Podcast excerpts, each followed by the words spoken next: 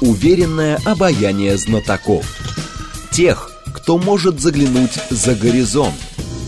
Они знают точные цифры и могут просчитать завтрашний день. Умные парни вновь и вновь выходят в прямой эфир, чтобы многое нам объяснить. Программа предназначена для лиц старше 16 лет. 15.06, столица, радиостанция «Говорит Москва». У микрофона Евгения Волгина. Продолжаем. Наш умный парень сегодня Станислав Бышок, кандидат политических наук, сотрудник факультета политологии МГУ. Здравствуйте, Станислав. Здравствуйте, Евгения. Здравствуйте, слушатели. Наши координаты 7373948, телефон, смски плюс 7 925 8888. 948, телеграмм для ваших сообщений «Говорит Москобот». Смотреть можно в YouTube-канале «Говорит Москва». Стрим там начался. Я предлагаю мостик перекинуть с последней темы предыдущего часа про иностранные языки, про необходимость их изучения в школе, для чего бы то ни было. И к вам. Но мы поговорили с филологом, вот, э, с лингвистом. А сейчас хочется с вами, как с политологом, поговорить на эту тему, потому что всяких странных популистских идей становится все больше.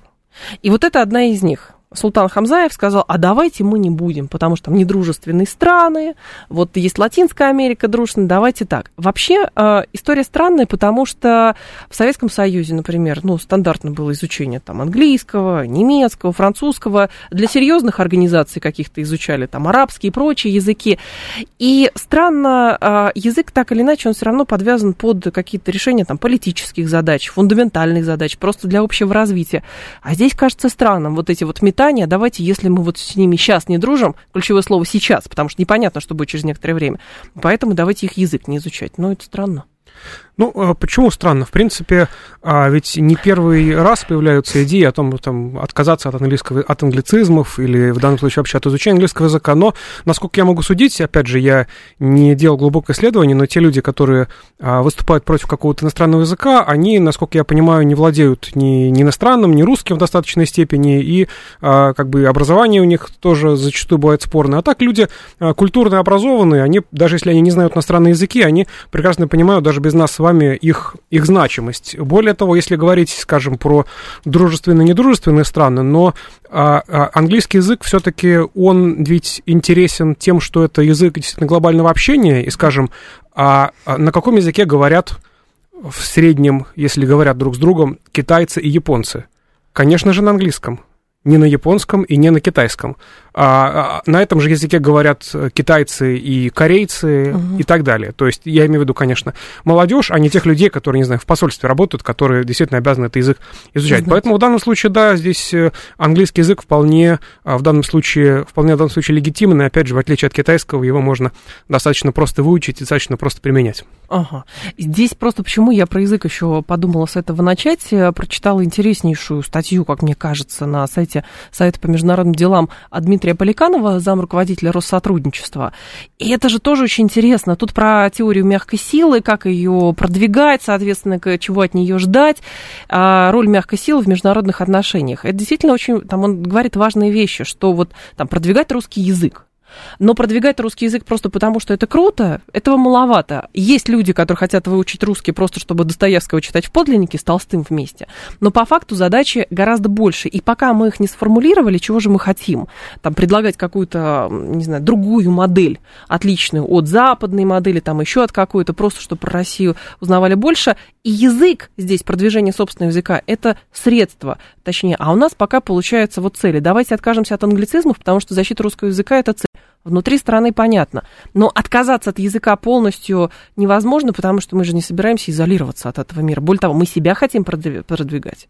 Да, и кроме того, все-таки, когда мы говорим про защиту русского языка, обычно, ну, по крайней мере, как я понимаю, все-таки э, здесь должно подразумеваться а, возможность а, изучать русский язык для тех русских или, или нерусских людей, угу. которые живут в а, иностранных государствах, где работает Россотрудничество или там российские какие-то культурные центры. То есть здесь вот это это важно. Здесь хотя бы не упустить тех русских или русскоязычных, или людей, которые интересуются русской культурой, которые уже существуют, то есть которым, э, внутри которых не нужно ничего продвигать, они, наоборот, сами хотят, чтобы их дети, скажем, были а, э, способны говорить на двух или более языках. Угу. Это тоже хорошая штука, кстати, для здоровья, в том числе не только психического, но и такого вполне себе физического подходит. Известно, что а, люди, которые владеют больше, чем одним языком, там с меньшей вероятностью у них с возрастом развиваются всякие разные нехорошие заболевания, связанные с возрастами. Так что изучайте разные языки и, в общем, не э, говорите глупости только, в, а, только своевременно и, и коротко, и потом отказывайтесь от своих... И не часто. Да. И не часто. А в чем вы видите сложности в а, поиске каких-то новых подходов, например, к продвижению какого-то российского гуманитарного влияния? Вот, ну, потому что говорят, что там мы не такие как. Ну хорошо, мы не такие как, просто потому что мы другие. Но мы же хотим вот, чтобы вот эти вот мы другие воспринимались э, другими государствами, например, хорошо, Западом у нас не очень, но есть другие страны. Африка есть, Латинская Америка есть. Постоянно э, ездить по одним и тем же рельсам, построенным в Советском Союзе, что значит мир, дружба, социализм, уже невозможно, уже другие поколения растут. Но как-то э, нужно закрепляться, нужно показывать свое влияние, и самое главное, нас же хотят узнать. Нас хотят узнать на а, доступном языке. А если мы, мы говорим, ну, прямо или подразумеваем, что да, мы перед вами раскроемся, только вы сначала выучите русский язык. Это полная uh-huh. глупость. Опять же, а, из примеров собственной а, практики работаю с э, иностранными студентами, по преимуществу, э, по преимуществу китайцами, которые здесь а, либо дистанционно, либо приезжают по возможности. На каком языке идет преподавание? Разумеется, на английском. Да? И, конечно, а, там есть часы определенного русского языка, но все прекрасно понимают, все не догматические, а прагматически настроенные там и преподаватели, и а, руководители программ, что ну, не надо слишком настаивать на изучении русского языка. Они не для русского языка изучают, скажем, международные отношения. Поэтому кто хочет, тот, конечно, будет учиться и будет дополнительно дополнительно учиться, потому что за те часы, которые есть, русский язык невозможно выучить, тем более, если вы китаец, то есть совсем другая культура. Носители-то всю жизнь учат русский да, язык. Да, поэтому, когда мы говорим вот э, про, про мягкую силу, так называемую, да. да, то в последние десятилетия а привлекательность России для именно, ну, людей, там, скажем, а, которые хотят получить высшее образование или а, каким-то образом бизнес здесь какой-то завести, привлекательность России во многом, она как раз-таки была связана с тем, что Россия а, вполне себе похожа и даже, а, может быть, более типично, чем весь а, современный мир, а, весь мир технологий, весь угу. мир а, сервисов и так далее. То есть люди, которые приезжали из а, других стран в Москву, видели, что она а, очень привлекательна там для, для туристов, а, и а, там инфраструктура соответствующая, там эти все надписи на английском языке и так далее. То есть в этом смысле как раз-таки нужно понимать, что привлекательность России во многом и в, в плане современной экономики, в плане современных технологий, вообще современного видения мира людьми, там, продвинутыми из любой точки земного шара, привлекательность основана в том, что вы эту страну понимаете, и вам в ней комфортно. А приезжать и, значит, сталкиваться с чем-то совсем необычным и еще с какими-то требованиями, а что вы тут понаехали к нам, а, а по-русски не говорите, ну, это э, такая весьма... Э, э, это, может быть, с, с какой-то стороны такие требования, может быть, применимы для тех, кто собирается здесь остаться надолго, жить и так далее. А вот для тех, кто вот как бы, скажем так, здесь временно, там, учиться, работать, строить бизнес угу. и так далее, здесь, ну, совершенно другие должны быть критерии. А в целом, если не только про язык, а про собственное гуманитарное влияние в мире, Здесь какие вы задачи видите и какие сложности основные? Ну, принципиальная сложность это а, то, что а, ваш гуманитарный посыл его воспринимают в э, контексте вашей политики. А сегодня в мире политику России в целом воспринимают исключительно в а, контексте украинского кризиса. Вот, то есть это как бы вся огромная Россия с огромной историей, культурой, языком и разными политическими там тенденциями и с разными интересами в разных регионах мира, все это, ну, а, что называется, коллапсировало в точку, как э, черная дыра. Нет, теперь все это вопрос только один, и он заключается вот в украинском кризисе. В этом смысле, конечно, а, как бы требования или желание, чтобы это воспринималось а, скажем, русская культура в целом воспринималась вне этого контекста, желание это понятно, и, в общем, в ряде случаев это вполне себе получается, то есть идея о том, что везде э, заканцелили или за, запретили русскую культуру Чехова И Достоевского, ну, это не совсем правда. В некоторых странах да, а некоторые люди там а, особенно, особенно как-то в, в этом смысле...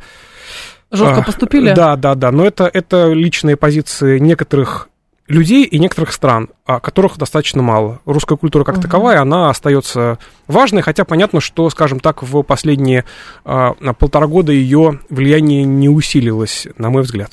Ну, потому что здесь тоже про культуру а, любопытно, ведь а, даже если а, брать а, контекст того, что сейчас происходит. Но при этом там, гуманитарное влияние никто не отменял. Даже есть государства, которые говорят, ну ладно, это их геополитические разборки, они разберутся, мы все равно с ними там торгуем, и нам, может быть, например, даже с ними интересно. Но проблема в том, что у нас все сводится к Пушкину, Толстому, Чехову, Рахманинову, там, Шостаковичу, но это тот фундамент, который вообще он монолитен на сотни лет. А вопрос понимания современной России – Здесь же тоже про современную русскую культуру, про работу в социальных сетях, про работу везде. Мне кажется, вот здесь э, ну, какой-то то ли должен быть какой-то государственный, не знаю, заказ или государственное даже понимание, что с этим можно. А то так удобно получается, что был Советский Союз, поэтому вот соцлагерь, значит, здесь помнят, э, тут Патрис Лумумба сейчас звание Урдейна вернем, и все вдруг все вспомнят. Этого мало, потому что это уже глубокая-глубокая фактически древность, особенно для современного поколения. Работа с молодежью, это, мне кажется, вообще то, что э, каждый раз все нужно начинать заново. Ну, да, тут, понимаете, тут сложный момент, связанный, вот, допустим, опять же, беру сферу, которая мне близка, высшее образование да. и какие-то иностранные студенты. Смотрите, а как бы с точки зрения там, меня как человека и как преподавателя, мне а, принципиально не только передать какие-то знания, да, как это происходит там на лекциях, на семинарах, но еще показать некую степень а, э, свободной, открытой мысли, показать, что вот есть в России разные точки зрения. Вот один профессор так говорит, другой профессор uh-huh. говорит так, третий профессор говорит так. Это не то или не всегда то, что транслируется там официозом. Это вот позиция понятная, на мой взгляд, которая показывает а, любому а, причем и хорошо относящемуся к России человеку, и какому-то такому, скорее, фобически относящемуся к России человеку, что Россия вовсе не а, одномерна, что, что она многомерна. Зомби, в общем, да. Да, и что Россия, так сказать, не, не коллапсирует в эту самую черную дыру, в эту точку. Но с другой стороны, я вполне допускаю, что э, есть люди и в системе высшего образования, и в системе, я не знаю, профессиональных доносчиков или кто-то еще, который а, эт, этот, же, этот же подход, открытый, либеральный, в хорошем смысле слова, да, а он его интерпретирует как, смотрите, вместо риски, того, чтобы транслировать линию партии, значит, нашим партнерам, а, студентам из разных стран мира, этот человек говорит, что, оказывается, можно иметь разные точки зрения, и вообще наука как таковая, это про дискуссию, это про разные точки зрения. Вот вам, пожалуйста, вот она, вот она развилка. Да, с одной стороны, вы показываете миру Россию разную, а с другой стороны, внутри России есть там люди разной степени там, необразованности, глупости или там э, моральных каких-то качеств специфических, которые говорят, не-не-не, нужно только транслировать, что сказал начальство. Вот начальство изменит свою точку зрения, тогда говорит, что хотите. Сейчас пока вот, вот так. Так это, ну, проблема в том, что я, правда, не понимаю, почему так, то ли это копируется образ мысли, то ли это просто свойство человеческой личности такое, что а, вот это стремление к унификации мнения, мы же это, а, например, наблюдаем там, в Европейском Союзе или в Штатах. Опять же, сужу только по иностранной прессе, которую читаю, и по тем выдержкам, которые как бы появляются. Вот э, хороший вопрос. Блумберг написал, что США раскритиковали планы Мануэля Макрона по Украине. В Белом доме раздражение вызвало то, что президент Франции предложил свои идеи без консультации с союзником. Казалось бы, разные государства, может быть, даже разное мнение. И если мы с вами говорим, да, что на уровне условно там какого-нибудь университета есть такое, что где-то кто-то чего-то боится, и поэтому трактует, например, какие-то а, слова другого педагога как вольнодумство или даже контрпродуктивную деятельность, то что говорить о самом высоком уровне? Не, ну здесь как раз-таки, э, вот я, я тоже читал эту новость, но здесь ничего страшного нет, э, если вы открыто высказываете свое недовольство, наверное, это лучше, чем вы затаитесь и дальше какую-то шпильку, а, шпильку какую-то э, всадите со, со, своему там партнеру по Евроатлантическому а альянсу. Шпиль, это просто открытое предупреждение, я думаю, а потом шпилька. Не, а, а может, может быть нет, в конце концов, действительно, а, все, э, многие хотят э, какой-то единой позиции в нынешней ситуации, потому что это ведь мы в России привыкли а, Запад воспринимать как а, что-то монолитное, абсолютно цел, целостное и с какой-то единой, с единым, как сейчас говорят, центром принятия решений. Поскольку этого не существует такого, да, но этого некоторым бы, конечно, хотелось, учитывая, что Соединенные Штаты являются, так сказать, центральной осью этого коллективного Запада. Но поскольку это по факту не так, а вот по каким-то вопросам сходятся, по каким-то угу. вопросам расходятся, по каким-то вопросам на рыбу заворачивают и так далее. Понятно, что здесь э, такие вещи происходят, но опять же, видите, поскольку мы живем в более и более таком прозрачном мире, видите, теперь вот э, это недовольство, оно теперь доступно не только президенту Макрону и его окружению, но еще и всему человечеству, вот человечеству и европейскому и прочему. Человечество задумалось, что же такое происходит. Ну, казалось бы, нам же очень хотелось, а, как у нас же была доктрина такая, что нам хорошо работать не с а, монолитным Западом как раз, а нам хорошо хорошо работать с разными странами, потому что мы вот по отдельности страны можем там в чем-то убедить, например. Вот. Потом а, это все поменялось, и невозможно теперь все вот через Брюссель решается. Вот как бы Макрон сам не пытался там звонить Путину и о чем-то договариваться. Но здесь же проблема в другом. Мы можем каким-то образом играть на этих противоречиях? Нет, если коротко, то нет. А, есть, понимаете, в чем дело? Есть некая мечта, о нарастании противоречий еще там советских времен, нарастании противоречий в капиталистическом мире и так далее. Да, Значит, что они все рассорятся, да, у них да, случится да. революция, есть, и мечта, тут мечта мы. есть, и, наверное, мечта такая, ну, общечеловеческая, что враги, значит, они а, сами себя Разделяя власть аннигилируют, а мы ну. будем сидеть на, где там, а, на, на, на бережку и смотреть, как эти, как трупы врагов там проплывут по этой реке. По факту нет, этого не происходит, и а в любом случае, когда мы говорим про какие-то внутризападные, скажем так, э, противоречия, это противоречия, скажем так, внутрисемейные, а не между какими-то враждующими принципиально, принципиально лагерями, на мой взгляд. Но, ну, хорошо, но с другой стороны, времена тревожные, а, нужно показывать единство мнений, и, соответственно, когда а, всплывает что-то, что демонстрирует, ну, отсутствие единства по какому-то вопросу, прям монолитное единство, это же тоже можно трактовать как, ну, определенные, а, как бы, трудности той страны. Ну, вопрос, конечно, мы просто как наблюдатели смотрим за этим, что Блум написал, Блумберг написал, или же действительно этим можно пользоваться. Но вы говорите, что невозможно этим пользоваться ну, но, но, но, но одновременно невозможно отказаться от этой мечты, что это все-таки раз случится. Понимаете, это тоже такой психологический а момент. А что случается? Ну, то есть, когда, понимаете, когда э, вот исторически, если привести какие-то примеры, когда Запад раскалывался, то Россия исторически как-то не очень хорошо был, вот вспоминаем, опять же, э, блоки э, в э, значит, э, в контексте угу. начала Первой и Второй мировых войн, к которым мы много ну, чего да. сводим, но это не, мир, конечно, не сводится к Первой Второй мировым войнам, но, по крайней мере, вот вам, пожалуйста. Во-первых, многополярный мир, и в контексте Первой, в контексте Второй мировой войны не было двух полюсов, было много полюсов, как мы любим. А, вот, да. а, соответственно, противоречия были чудовищные внутри идеологии, и, в, и между странами, и внутри стран, но как-то вот счастье особо не, не, не пришло миру, и пришлось а, пережить чудовищные войны. Но почему, если судить по э, как раз этой статье, статье западные союзники критично восприняли план Макрона, подчеркнув, что подобная стратегия угрожает расколом Евросоюза. А почему планы по а, умиротворению ситуации на Украине могут угрожать расколом Европейскому Союзу? Ну, а, мне кажется, здесь идея следующая.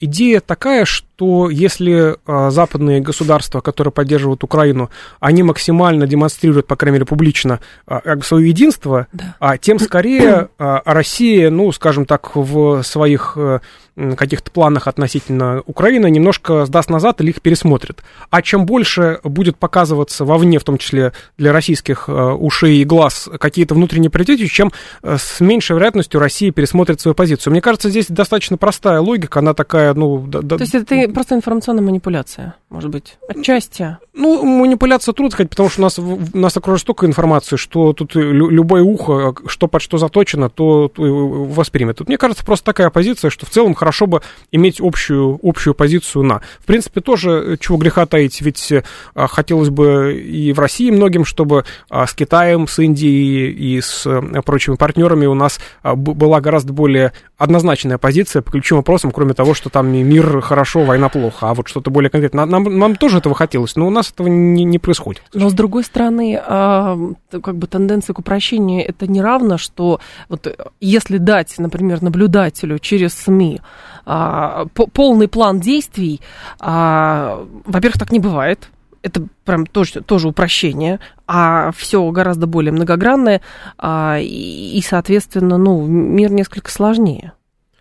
Ну, мир, сложнее, но мы же, когда говорим о мире, мы скорее говорим не о объективной реальности, а о каких-то схемах, о каких-то моделях этой реальности. Да, да вот модель бывает, бывает такая, бывает такая. Здесь главное а, в голове держать, потому что это модель. И когда у вас есть модель какой-то многополярности или чего-то еще, нужно понимать, что такие слова, они такие, ну, наполовину метафизические, вот, а есть как бы суровая реальность, которая uh-huh. про санкции, про жизни людей, про разрушение и так далее. Это как, как бы а, другая немножко картина. Понятно, что хочется ее как-то так абстрагироваться от всего этого и говорить, что, ну, это, вы понимаете, это противоречие континентов или что-то еще. А вот, ну, как бы на, на, на Земле там происходит не противоречие континентов, там происходят вполне себе физические и психологические события, uh-huh. трагедии. Ну, а вот это, кстати, очень интересный момент, когда мы трактуем а, любые споры, например, находящиеся в, там, в Европе или между Европой и Штатами, как а, ну, некую надежду на раскол, и тогда нам станет легче. А если речь заходит о а, каких-то не совсем прозрачных планах или прозрачных а, отношениях с Российской Федерацией, с другими государствами, говорю, ну это нормально. Конечно, это вообще интересная очень штука еще давно заметили. Это из психологии. И психологи, да? и политологи, которые интересовались этим вопросом, социологи. Такая интересная вещь, что мы всегда, особенно когда мы с кем-то находимся в каких-то недружественных отношениях, всегда трактуем нашего оппонента а, гораздо более таким вот э, односторонним, плоским, предсказуемым и злонамеренным, чем мы сами. То есть, если мы делаем чего-то не то, то мы понимаем, что это и сделано из хороших намерений, просто вот не получилось, там то, там это, и вообще у нас было много по этому дискуссии, и в итоге в дискуссии вот, вы, вы, значит, привела к этому. А когда оппонент это делал, конечно же, он сделал все специально, если все пошло не так, то это на самом деле он с самого начала хотел, чтобы пошло не так, вообще он злой, плохой, а когда он говорит, что у него тоже внутри себя было много дискуссий, и вообще то, что вылилось, это результат дискуссии. Нет ничего подобного, у вас нет никакой дискуссии, у вас э, вертикаль власти по, по, э, покруче нашей, а сверху Ротшильды, рептилоиды и кто там еще, иллюминаты. Угу. А, наш слушатель говорит, Советский Союз распространял коммунизм специфическим способом, через войну, погружение общества в нищету, ну, интересно, это здесь, ладно. Тогда появлялись коммунисты с планом действий, отчаявшиеся люди были согласны на что угодно. Проблема Союза и пропаганда Союза была в том, что она ничего не может предложить людям с устойчивым правительством. Советского, проблема в том, что Советского Союза нет, и нет советской пропаганды больше. Вот. А на самом деле то, что, может быть, вы сейчас пытаетесь увязать э, современную российскую, например, пропаганду советской, ничего общего не имеется. Потому что в Советском Союзе была еще идеология, которая как бы продвигалась и экспортировалась, а российскую пропаганду невозможно экспортировать, потому что у нее ограниченный а, как бы уровень э, работы. Но здесь тоже вопрос такой, вот я а, спорил с некоторыми коллегами по этому поводу. А, они утверждают, что вот такое, скажем так, внутренняя пустота вот этого требования многополярного мира, что он как бы многополярный, но на чем он должен основываться и какие должны быть ценности, это как бы каждый решает сам. Это такая внутренняя пустота. Вот я говорил, что это минус, а там некоторые коллеги, которые скорее вот в сторону да. вот этой идеи, они как раз говорят, что это а, не баг, а фича вот этого нашего подхода. А смотрите, мы всем а, предлагаем свободу а, выбора, mm-hmm. но в чем, скажем, отличие, а, как я это вижу, скажем, вот той свободы, которую предлагают западные демократии и, скажем, вот условно говоря, говоря, вот эта российская многополярная модель. Многополярная модель предполагает а, а, суверенитет государств друг по отношению к другу, но да. не по отношению к своим гражданам. То есть вы не лезете друг к другу в, в вашу внутреннюю политику, но внутри да. себя вы можете делать, делать все, что все, угодно. что хотите, да. Вот. А западная модель, такая либеральная модель, она как раз-таки предполагает а, даже, может быть, в меньшей степени вот это вот уважение к границам государственным, но больше, по крайней мере, на, по крайней мере в теории, в больше, теории. больше отношений и больше требований к соблюдению прав а, а, государством а, интересов и, и, и, и, и прав, соответственно, своих, своих граждан. И mm. в этом смысле, как раз-таки, вот если а, модель многополярного мира, она предполагает безусловное а, безусловно, по крайней мере, опять теоретически, безусловное уважение к государственному суверенитету, границам, то западная модель, она предполагает, либеральная модель, она предполагает, что мы будем уважать ваш внешний суверенитет ровно до той степени, э, в которой вы соблюдаете права ваших собственных граждан да, внутри своей границы. Да, примерно но, так это но проблема, как мне кажется, еще в том, что а, проблема идеи вот этой теории а, западной демократии заключается в идее унификации всех и через боязнь а, как бы других. Вот статья Хаттингтона, мы к ней возвращались неоднократно, там, 90 какого-то года, где там про угрозу, значит, исламских стран было и так далее. Они непонятны, они не наши. Надо прийти, договориться, не получится договориться, разрушить, и тогда они будут такими, и нам будет безопасно. Также тоже можно эту модель посмотреть. А, можно, но все-таки, когда мы говорим про западные страны, не знаю, Коротко, вот, 3 секунды. вот мы, мы, если когда-нибудь в Нью-Йорке окажемся, вы видите, насколько там люди разнообразны. А, Станислав Бушок с нами, новости продолжим. Уверенное обаяние знатоков. Тех, кто может заглянуть за горизонт. Они знают точные цифры и могут просчитать завтрашний день. Умные парни. 15.36, столица, программа «Умные парни». Мы продолжаем. Станислав Бышок с нами, а, кандидат политических наук, сотрудник факультета политологии МГУ. Так, в теории, на практике лицемерия нам можно, вам нельзя, говорит Вадим. Но так международные отношения на этом и построены, мне кажется. Вот, поэтому кто как понимает, и самое главное, кто как свои идеи продвигает. Понимаете, потому что вот э, не случайно, когда были арабские весны, вот эти, говорили, что, пожалуйста, посмотрите это лицо, там, значит, э, американской демократии, как, это нас, как этот мир в идеале для американцев выглядит. А вот. Хотя, может быть, не все американцы даже были с этим согласны, но это был такой наглядный пример. То есть, ага, непонятные правительства чуждые были, Хусейна повесить, там этого еще что-то, этого вообще убить прилюдно, а, третьего там Россия спасла, ну ладно, еще, видимо, не, не закрытая страница сирийская в отношении американцев. То есть вопрос, как подавать, а самое главное, что мы хотим получить. Мне кажется, у нас основная проблема в том, что мы даже сами для себя не сформулировали, а какие мы на самом деле хотим быть, и самое главное, продвигать эту идею. А для концентрации каких-то сил вокруг России, не враждебных, а хотя бы нейтральных. Ну, здесь опять же вот как раз а, то, о чем мы говорили в первой части а, программы, то есть а, если мы говорим про а, а, государства, которые не мыслят категориями прав человека, включая прав собственного человека, угу. а понятно, что для них а, тот партнер, который не лезет к ним и никогда в жизни не полезет, а, будь там даже эта страна, которая казнит там политических заключенных или там какие-то там, а, не знаю, гомосексуалистов, например, они к нам не полезут, поэтому будем с ними общаться. Но с другой стороны, все-таки даже эти страны, которые, скажем, в этом смысле не чутки к правам uh-huh. людей, в том числе собственных, все-таки они чутки к монетарным, скажем так, э, к, к монетарным ограничениям, которые на них будут наложены и накладываются, если они обходят вот те санкции, которые накладываются на Россию коллективным Западом, так называемым. В этом тоже проблема, когда говорят, что, например, там та или иная страна не присоединилась а, к санкциям, там Китай, например хотя там, э, китаисты мне говорят, что там все несколько сложнее, ну, допустим. А, но Китай как государство, может быть, и не присоединился, но Китай состоит из огромного количества китайцев, которые ведут бизнесы частные, не государственные, да. и они уже будут думать, если, они, если у них там 90% заработка идет, скажем, от западных стран, и 10% к России. Да. Или та же самая Япония, которая присоединилась к санкциям, говорит, но нам некуда деваться, мы будем русский газ покупать. Ну, вот как бы Пожалуйста. Да, в этом смысле, конечно же, санкционная история, там говорил, повторяю, это э, игра с негативной суммой. То есть и санкционирующие, и санкционируемые, э, некоторые больше, некоторые меньше, но теряют.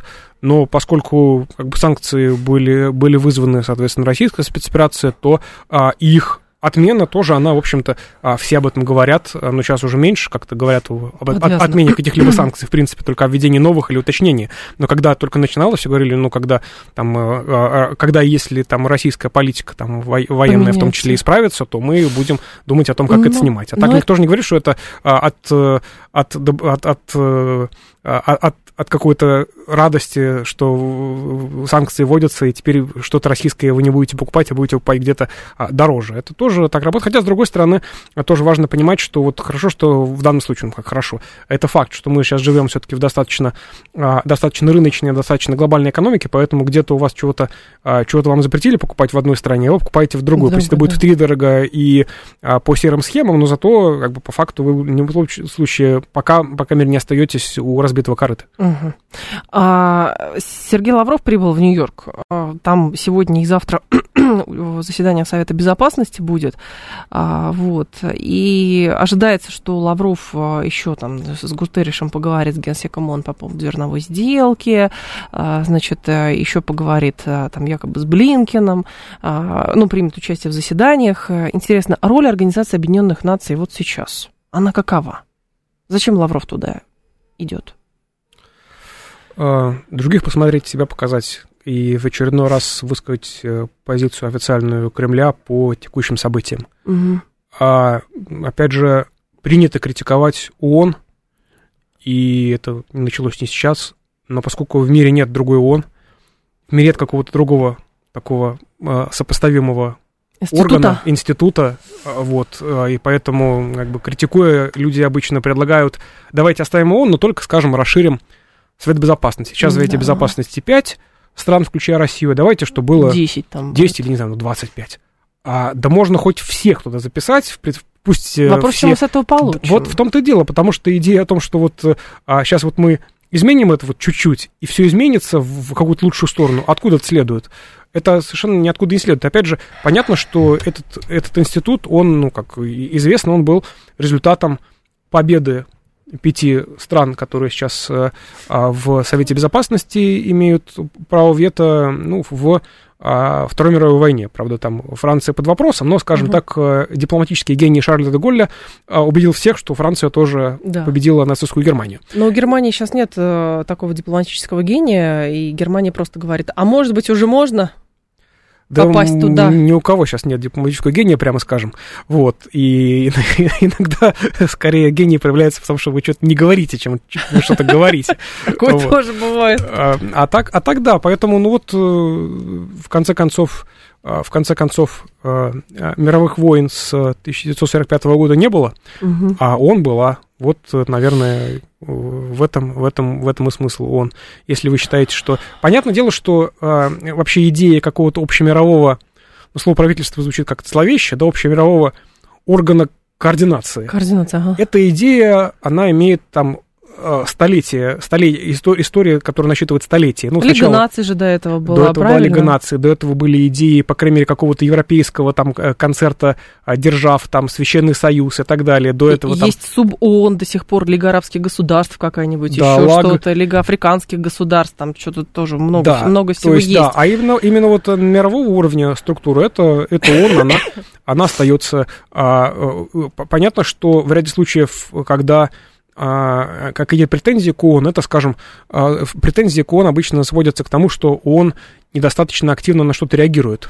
Ну, да. Но в этом-то отличие а, коллективного органа от единоличного, что если вы одно государство, вы можете просто реагировать, а если вы коллективный орган, то тогда вам нужно со всеми договориться. Это или, свои ограничения. Да, или же если вы признаете э, верховенство своего национального права над международным, то тогда э, это, это третий сценарий. Это по поводу ООН и возможности там э, обходить или даже не заходить в ООН, если, если что-то надо.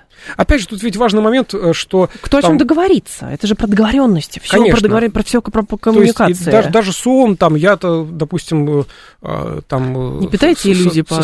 Не, я как раз соглашаюсь соглашаюсь. Опять же, я, а, если мы посмотрим, скажем, заявление а, последних там лет 10 внешнеполитические там, а, Владимира Путина, связанные как раз-таки с ежегодными посланиями Федеральному uh-huh. собранию, там в контексте внешней политики, в контексте международных отношений всегда говорится, что надо, значит, повышать право, роль Организации Объединенных Наций. Uh-huh. Но мы знаем, что Организация Объединенных Наций не всегда голосует, скажем так, за те резолюции, которые Россия считает э, правильными и дружественными к ней и что мы с этим будем делать? То есть мы вот здесь ну, вот слушаем... то же самое. Здесь самое слушаем, главное, а здесь да. не слушаем. Да, получается, что тоже нужно понять, а что мы тогда подразумеваем под э, верховенством ООН? Это а, когда только пять стран а, участников Совета Безопасности а, друг с другом соглашаются, это называется верховенство ООН, или когда больше половины стран-участниц голосуют по какому-то вопросу, это верховенство ООН. Ага. То есть это тоже такой вопрос, но опять же, этот вопрос, он ни, никаким образом не, не, как бы, не множит на ноль ООН, просто это так, так, так работает эта структура так работают любые коллективные, И, наверное, коллективные так всегда, структуры. всегда так работало. Другое дело, удалось же, ну, например, а, Российской Федерации договариваться со Штатами а, в части, например, санкций против КНДР и со, с другими участниками Совета Безопасности. Было. Сделка иранская, пожалуйста, тоже Совет Безопасности ее верифицировал, а потом Соединенные Штаты спустя там пару лет сами вышли из этой сделки просто потому, что а стало неудобно. У нас там есть свои какие-то личные интересы. Но до этого всем же вместе удавалось договариваться.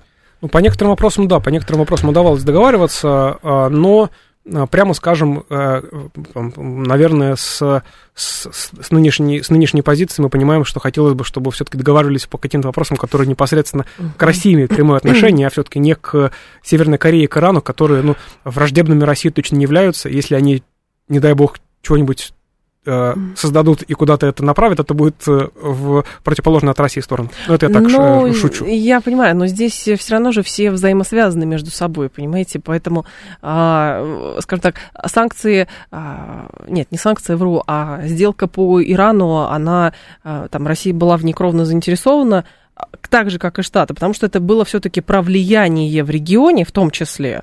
Вот. Но потом другому участнику сделки оказалось, что все, все хватит. Наигрались в международное право, и достаточно у нас теперь свои интересы. Немножко Здесь сложнее. тоже как посмотреть. Немножко сложнее, потому что на самом деле а, Иран и Российская Федерация, они являются конкурентами на международном рынке а, углеводородов. Поэтому на самом деле, и об этом как-то проговорился, а, если не ошибаюсь, тогдашний министр иностранных дел или президент иранский, вот это где-то около, может быть, года назад или полутора лет назад, вот он как-то проговорился, в общем, э, в контексте этой иранской сделки, что, по его словам, э, позиция России была вовсе не такая а, проиранская, как это заявлялось. И как раз-таки говорилось Логично, о том, что... она была пророссийская, понимаете, позиция. Нет, нет дело в, том, что про... международных договоренностях. А, понимаете, как раз-таки вот, э, совершенно с вами согласен, пророссийская позиция, это чтобы это у России не было, чтобы у России не было конкурентов на нефтяном рынке. А ага. Иран таким конкурентом стал, когда он был разблокирован. То же самое, кстати, относится к Венесуэле. Например, вот сейчас же а, ведутся переговоры достаточно активно а, между Венесуэлой и Соединенными Штатами да. относительно того, что Штаты разблокируют. Э, вот. И, и венесуэльские а, экономисты некоторые говорят, что а, да, мы, мы надеемся на понимание России, потому что когда мы были под санкциями, а, это же Было не препятствовало жестко. России ага. Продавать кому, э, кому она хочет свою нефть. Так и, так и мы сейчас, э, мы дружественно относимся к России, но есть дружба, а есть вот необходимость нам продавать э, нашу нефть и еще ее каким-то образом но добывать. есть та же самая Саудовская Аравия, которая еще больший конкурент для Российской Федерации, но при этом есть ОПЕК+, который считается в совокупности конкурентом Соединенных Штатов, и тогда Байдену не удалось убедить саудовского короля, а, чтобы увеличить добычу нефти и тем самым обрушить, ну не обрушить, а, а подопустить цены на нефть. Поэтому здесь, смотря как... Смотря Конечно, как нет, вот это, это сложно, и эти, эти все договоренности, они не на, не на всю оставшуюся угу. жизнь, они на какую-то перспективу. Опять же, когда там мы говорим про эту цену на нефть, там понятно, что просто а, достаточно, достаточно провести вот два да. графика, да, один график там, а, сколько вы а, нефти каждый день а, производите баррелей, а второй график, сколько оно стоит. И вот вы на, находите о, этот оптимум, да, где угу. оптимум, так сказать, проду, продукции и, и, и цен. И, соответственно, соглашаетесь или не соглашаетесь на какие-то условия. А реакция на сообщение о Пескове-младшем, который был на фронте? Насколько это отражает настрой российских элит и вот запрос общества, чтобы своих детей отправляли тоже? А, потому что сначала Пригожин выступил, говорил, потом фотки какие-то появились, потом фотки оказались неправильные, потом их удалили, потом еще что-то. Но смысл в том, что был там, хорошо, отслужил, а, и вернулся. Но это же носит во многом довольно серьезный, мне кажется, политический жест или попытку а, как раз а, сделать какой-то политический жест, нет, во, во внешней среде. Ну, если говорить про реакцию, то там, да, с моей да, стороны да. она скептическая. А, вот. А что касается что касается всего остального, ну, и, та, та, я не, не следил за Сэном Песковым, но из того, что я а, что, что до меня до, долетало, как-то это не, не совсем вяжется с а, идеей пойти в СВО и, э, соответственно, служить там артиллеристом, скажем так, мягко. Вот. А, но что касается, что касается вообще выбора каждого человека, знаете, тут скорее философски подойду, а не, не политологически. Uh-huh. Вот у человека одна жизнь, а у страны, ну, Российской Федерации, 145 миллионов жизней а у, даже у Ватикана где-то примерно 700.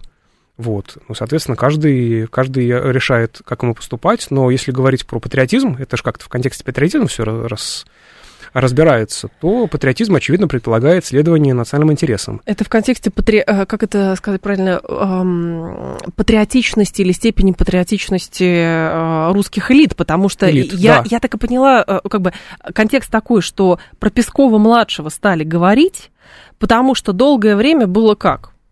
А, там объявлена частичная мобилизация, объявлена. Значит, кто спрятался, тот там трус позорный и так далее. А кто еще что-то? Вы должны там долг родине и прочее. С другой стороны, там люди смотрят, там, торговля продолжается, а мягкопровод этот несчастный, там тоже пытаются как-то его разблокировать. А, значит, какие-то родственники находятся, каких-то людей, чиновников за границей. И это все в открытом информационном пространстве Э, рождает сразу дискуссии. Люди, вы хотите там патриотизма долго, причем что люди идут и сознательно идут и готовы отдавать долг родине за деньги или как добровольцы от чистого сердца, а, чтобы тюрьмы избежать, неважно как, но идут этим заниматься. И логично есть запрос общественный, а как поступает элита? И самое главное, кого считать элитой? Поэтому, мне кажется, дискуссия вокруг э, Пескова-младшего такая разгорелась. Э, ну, дискуссия, понятно, разгорелась. Другое дело, что все-таки, э, ну, вот национальные интересы, угу. это э, состоят из двух частей, связанных между собой. Это благосостояние народа, составляющего эту нацию, и безопасность страны. Угу. А, соответственно, вот э, то, что вы делаете, оно, если оно соответствует одному или второму критерию или обоим, вы, соответственно, патриот в том смысле, что вы следуете национальным интересам. Но а что касается, э, что касается вот конкретно этой истории, опять же, если мы предположим, предположим что а, мой скепсис не оправдан, а что это меняет? А, я не вижу здесь как бы принципиального какого-то изменения то есть на ну, никто особо не обратит внимания. Не, не да, то, что не обратит, нет, обращают, это, это обсуждают просто, а, ну, то есть это, это для чего? Ну, предположим, что это соответствует действительности. И, то есть дальше-то что? А, опять Но же... это значит, что есть э, в рядах, э, не знаю, политического руководства люди, которые, значит, вот своих детей туда отпускают или отправляют, а значит, они своим народом. Но это вот линейно это воспринимается так. Наверное. Ну, Или хотят, чтобы это так воспринималось. Понимаете, в чем дело? Здесь как раз меня смущают, ну, помимо вот э, общего, да, скепсиса, а, конкретно вот по поводу этой ага. фигуры, все-таки а, Дмитрий Песков – это не политик, не депутат, и никуда он не собирается, насколько мы знаем, избираться. То есть, а, как бы в данном случае его кто его избиратель? Ну, это только один человек, у него только один работодатель в данном случае. Так. То есть, ну, нужно ли это работодателю вот, э, вот эта информация, и, ну, Песков, по-моему, много лет э, на своей должности сидит и вроде как себя проявлял всегда ну, достаточно адекватно в целом. Вот, то есть чего, чего ему нужно доказывать или, или его сыну доказывать своему отцу, например, это уже какие-то вещи такие, но ну, мы спекулировать можем только по, по этой теме, uh-huh. но опять же, но, но глобально, ну просто Песков это не тот человек, скажем так, Песков это не тот, наверное, человек, от которого что-либо ожидалось в этом, в этом направлении, потому что он ни, никуда не избирается. Ну хорошо, а как э, тогда э, воспринимать э, вот эти вот вот эту дискуссию о том, кто есть больше патриот, ну потому что был там условно ДСВО, был некий общественный договор, а, не знаю, элита сама по себе, люди сами по себе, благосостояние и прочее, прочее. Потом происходит травматичные события. До этого был крымский консенсус. Он, правда, был тоже, но долго на этом выезжать нельзя. Потом случаются травматичные события. Как к ним не относись, но они все равно травматичные события. И те противоречия, которые были, они, естественно, усугубляются. И вопрос возникает, а кто какую жертву готов понести, ну, потому что так сложились обстоятельства. Будем так говорить. Не кто, про, кто прав, кто виноват, а просто так сложились обстоятельства. И, естественно, возникает запрос, а как это было, значит, у там дворян? при Николае там первом, а вот у Николая второго, значит, э, там э, родственники, все дочери, там были этими медсестрами, которые рано ранее нам перевязывали, а у Николая первого там еще кто-то, а великий князь такой-то пошел туда, а у Сталина как было, а там тоже все не, про, не просто было, вот, и это все равно, ну, какие-то вот эти вот э, параллели так или иначе возникают. Возникают. Это логично, а, что они возникают? Нет, безусловно, мы всегда смотрим на исторические параллели. Другое дело, что, а, понятно, там помимо всего этого прочего были там еще и а, другие, а, другие обстоятельства, да, там тех конфликтов, о которых угу. идет речь. Вот. А, но, а, опять же, все-таки ну, меня здесь смущает именно персоналия скорее, а не если бы там, не знаю, все депутаты Государственной Думы а, замечательные вот высказались бы, что наши там дети, если они такого возраста, тоже все там пошли куда-то записались. Это имело бы а, какой-то... Я ни, никому сейчас ничего не, не рекомендую, я просто предполагаю, картинку рисую. Да. Это бы, ну, наверное, ну, имело бы какой-то смысл именно такой вот глобальный. А здесь один представитель угу. элиты не центральный и, и никуда не избирающийся. И элита ли, кстати, э, тоже вопрос. Ну, в данном случае, скорее, информационно, скорее, я бы сказал, элита, потому что все, что он скажет, всегда во всех средствах массовой информации будет передано. То есть в этом смысле вот информационно, конечно, элита, да, э, вот. Э, но э, все-таки там насколько, насколько это усилит общий, общегражданскую какую-то сплоченность, патриотизм, uh-huh. ну вот этого я не вижу. То есть я, опять же, я понимаю, что, наверное, одна из целей вот публикации этого материала, опять же, повторюсь, при всем скептицизме относительно вот как бы того, что субстан- там, субстанциальной, да, составляющей, а, насколько, то есть я понимаю, что это кто-то мог предположить, что это повлияет в плюс На либо конкретно Пескову, либо даже там, э, там, э, не знаю, отношению к спецоперации. Но по факту, повлияло ли это на что-то вот в, каком, в какую-то сторону, в положительную, в отрицательную, я пока не вижу какой-то вот такой динамики. Может быть, мы ее увидим чуть позже, может быть, это вообще там не все, угу. что мы знаем, но пока я, я, я не вижу этого движения в какую-то сторону. Но, с другой стороны, интересно просто еще обращение внимания на Пескова-младшего в контексте того, что некоторые депутаты, они регулярно а, ездят на фронт, фотографируются как минимум там на фронте. Не знаю, на какой позиции они находятся, стреляют ли они, на стреляют патриотической, как на мы понимаем, патриотической, позиции. да, безусловно. То есть это с политической точки зрения некоторыми воспринимается как а, добавление каких-то политических очков себе. А, да. Поэтому, естественно, на какие-то такие вот персонали Но в глазах, прежде всего, смотрят. главного избирателя, а не избирателей в целом. А, насколько я понимаю, это один из элементов, вот такой, я там не знаю, насколько это там проговаривалось публично или как-то подразумевалось, но это а, а, на всякий случай показать, что я а, в следующий состав Государственной Думы или где там а, они служат, где они были ну, избраны, я, я готов. Да? То есть в данном случае это вот такая, такая история. Вот она не про все-таки, ну, очевидно, что, э, как в любой другой стране, избиратели все-таки, они скорее ориентируются на э, какие-то такие, э, э, что называется, на, на том, насколько, насколько, насколько, насколько в быту этот губернатор или кто-то еще э, им помогает жить, или наоборот, а не на какие-то э, его Публичные сказать, заслуги вот в этом, в этом отношении. Да, опять же, при, при, при самом разном отношении, которое может быть к СВО как угу. таковой, все-таки конкретно люди, за которых вы голосуете, тем более, если это какие-то не, не Государственная Дума, да, партия какие-то более там, ближе к земле, что называется, должности, мне кажется, они немножко другим обусловлены.